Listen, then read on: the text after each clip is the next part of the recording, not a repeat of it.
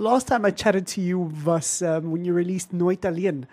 Ja, met Liam. Ja man, ehm um, wat 'n jaar 'n verskil maak. Hier is jy weer op jou tweede album. Voel jy die genade? Ja, yes, nee, dit is mal mal jaar. Jy kan nie soos jy sê wat kan gebeur in 'n jaar se tyd. True story. It took you 2 years to write this album or you released 20, in 2017 your debut album. Um was jy bietjie skepties of nervous to record this this body of work? Um, yeah, a bit nervous. You know, the first album, there was no no one expected you to do well. You Yes. know, mense het nie daar was nie 'n verwagting geplaas op jou nie. But once the album went number one, once you reached number one position, top selling album, people want or they expect the second album to be of the same quality or even better. Yes. En um, ja, jy's ek gaan ons 'n bietjie gaan werk vir hierdie album, jy weet want jy jy stres, wat gaan die mense dink van die tweede album? Who were the core people that helped you on this project? Um, op hierdie ene het ek en Johan Forster baie geskryf. Maar ek is bevoorreg. Ek meen Rowan Ash is een van my beste vriende, Aha. Appel. Um, en Johan Forster self. So ek uh, ek weet die tweede album het ek en Johan Forster die meeste geskryf, maar daar's 'n liedjie wat Jatti de Beer saam met my geskryf het. Appel het weer geskryf op Folie Genade, Rowan Ash het weer geskryf op Folie Genade. So nee, dit is ek omring myself daarmee met goeie skrywers. Wil graag oor vyf songs praat op op hierdie album if you let me. Um Okay. die eerste ene voel jy die genade. Why release this one first and why name the album this?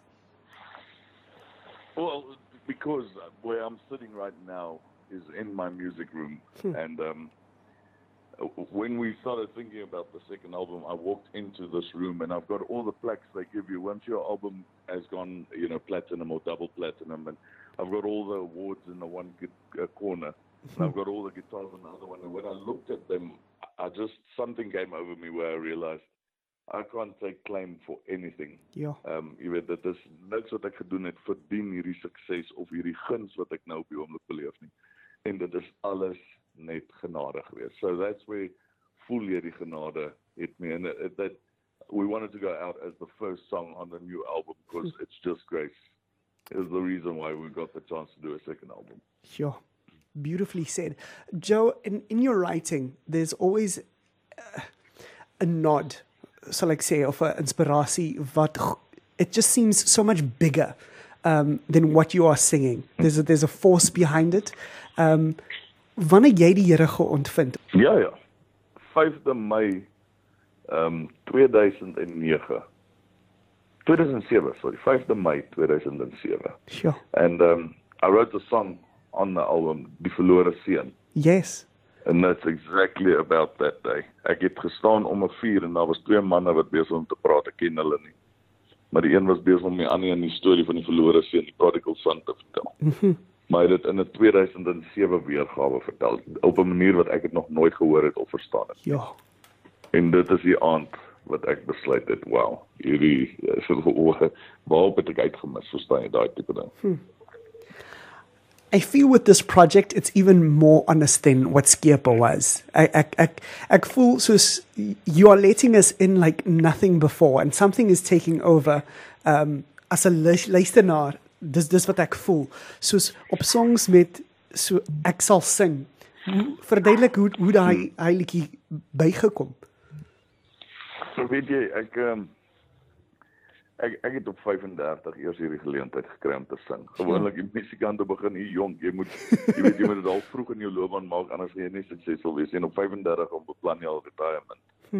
En hier kom ek 'n uh, 'n simpel pa van twee werkloos en ek kry 'n geleentheid om my hart en musiek met mense op 35 te deel. En net toe dinge, ek meen skepe het oor 100 000 albums en net toe ons op baie half kan ek sê platform waar ek voel wou ek dis om my voete te vind in hierdie musiekbedryf. Toe gebeur hierdie insident met my nek waar ek heeltemal die gebruik van my linkerarm verloor en al wat al hoe hulle dit kan regmaak is om deur my keel te gaan. Ja. En dit die dokter sê hy wil nie operasie doen nie want dit is hy moet my stembande skuif. Ehm um, vier dokters wou nie aan my keel aan my opereer nie. Die vyfde dokter. Gesê Wow. ons vat 'n kans van agter af. En, Damn. en dit is ook wat geskryf het daar. Daar was iets wat my wou stil maak, jy weet. Um, something that wanted to stop me probably from sharing my heart and my music with South Africa. Ek het dit geweet nie.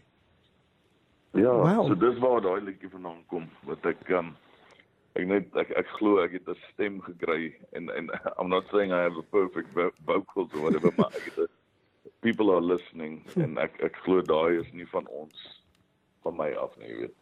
Most En definitely. dan was al nou hierdie operasie wat dit wil stil maak. bonkers. Um, you hearkened it back to being a father, and you speak about being a father, being a husband, as being a son um, as well on this album. Um, sê vir 'n bietjie vir my wat dink jou kinders van kinders sê? my kinders het nog nie kinders sê geluister nie. Um, en en weet jy daai kinders sê was weer eens dis die enigste sang wat nie oor my gaan nie. Ja. So dit kom uit gesprekke wat ek onder andere met my eie pa gehad. My eie pa maar skei toe 5 was. En ehm um, ek het een aand toe ek net hierdie gevoel gekry wat ek ek weet nie ek het seker myself jammer gekry. Uh wat ek vir my pa gesê het, jy weet, ek kyk na my twee dogters en ek dink daar is niks te erg wat sal maak dat ek ooit uitloop op hulle nie. Ja. Verstaan, ek en hulle maak en dalk verskil of iets, maar yes, my kinders is my kinders. En ehm um, toe sê my pa net vir my, jy moet net een ding besef, ek het nooit op jou opgegee nie, ek het op liefde opgegee. Hm. En dit het my toe laat besef want ek praat by skole, ek doen be that guy en be that girl by skole en ek besef daar's soveel kinders wat uit gebroke huise uitkom en dan weet ek daar's soveel ouers wat geskei is. En een fout kan vir jou 'n hele lewe se se hartseer veroorsaak. Truth. En toe skryf ek hierdie song namens elke geskeide ouer daar buite wat sê jy weet um, jy het dalk opgegee op liefde maar jy het nooit opgegee op jou kinders nie en ek ek het al soveel boodskappe gekry van geskeide mans wat vir my sê dit dit voel vir daai song vir my geskryf het. last one we second last one we need to chat about um and you, it's just a perfect segue to your pa um it seems like a love letter to him uh jy het my gewys wat het hy oor dit gedink Ja. Ja, wel, wel ek eh, ek het op die eerste album met 'n liedjie geskryf Vrede vind. Hm. Wat ek vir my oupa geskryf het by wie ek groot ge geword het en ek, my pa sê ook ek het nie die voorreg gehad om in my pa se huis groot te word nie. En ehm um, toe dink ek ek gaan hom 'n bietjie eer met hierdie tweede ene en ja. toe speel ek ek vir hom die heel eerste demo kopie. Toe stuur ek vir hom die album af. Hy bly in George en ek vra hom wat dink hy. en sy woorde aan my was ehm um, ja nee, haleluja, sy gunsteling. maar later, ek dink hy hy waardeer die sentiment dat die sang is vir hom geskryf. most definitely and isn't that the beauty of just performing live or hearing fans reactions to what their best song on the album is Ja, en en dit is dis wat ek sê. I, I believe everyone has a story and maybe your story sounds like my story. That's why so many people relate to my music. I think is the fact that it's true emotions. It's not just because lyrically it rhymes or uh, you know that the stories wat ek voel mense kan me- meer relate dat elke persoon dit maak nie saak hoe oud jy is, hoe jy lyk, waar jy vandaan kom nie. Elke persoon het 'n pa. Otherwise you wouldn't be born. yes Okay, al is jou pa nie betrokke. So if you if I sing jy het my gewys, it means you can relate to someone. You relate to the story because you're the, you're a son or you're a daughter. As jy kinders sê, meeste mense is deur egskeidings. As ek sing oor bitter, everyone has been in love and you know had that feeling of complete miserable feeling that you could lose when you love, you know. yes So that's how I want my music to be, be remembered as most being relatable. Most definitely. And speaking of that, my gunsteling song op hierdie album en ek moet moet dit vir jou vra because every time I listen to it it seems like die Here praat met my. Um wat as hoe hoe hoe dit hoe hoe, hoe daai liedjie bygekom. Ja, yes, ja, wat as? Ek uh, ons sê nou in 'n positiewe sin. Ek ek wou nog altyd 'n dokter geword het. Ek wou medies aanswaar het. Maar daar was obviously nie die geld nie en ook nie die breins nie. So jy kan nie net instap vir dokter word. Maar dan sê ek, wat as ek 'n dokter geword het? As ek 'n dokter geword het, het ek al hierdie gemis.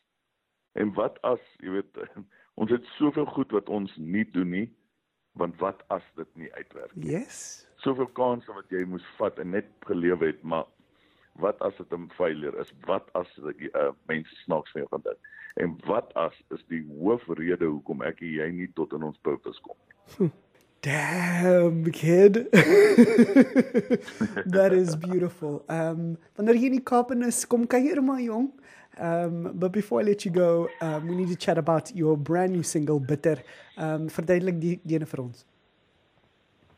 Wel, ek uh, die hardste ding is, is ons is, ek meen oral waar ons optree, ons is bevoorreg. Ons speel sold out shows waar ons gaan. Truth. En elke aand kry ons applous en elke aand wil mense foto's neem en handtekeninge hê en dan sê ek van die verhoog af wat hulle net nie weet nie is dat ek is nie 'n Here nie. Ek is nie eens die applause worthy nie want die eintlike help is die een wat by die huis sit en sorg dat my kinders gevoer is, sorg dat my kinders uit die pad uitgehaal is, sorg dat my kinders betyds vir skool is en gesorg dat hulle as hulle verlang, jy weet, word hulle getroos, as hulle siek is, word hulle gesond gemaak. So, hm. dis my vrou wat obviously nog nooit die applous gekry het of die eer gehad om om erkenning te kry vir soveel mense nie.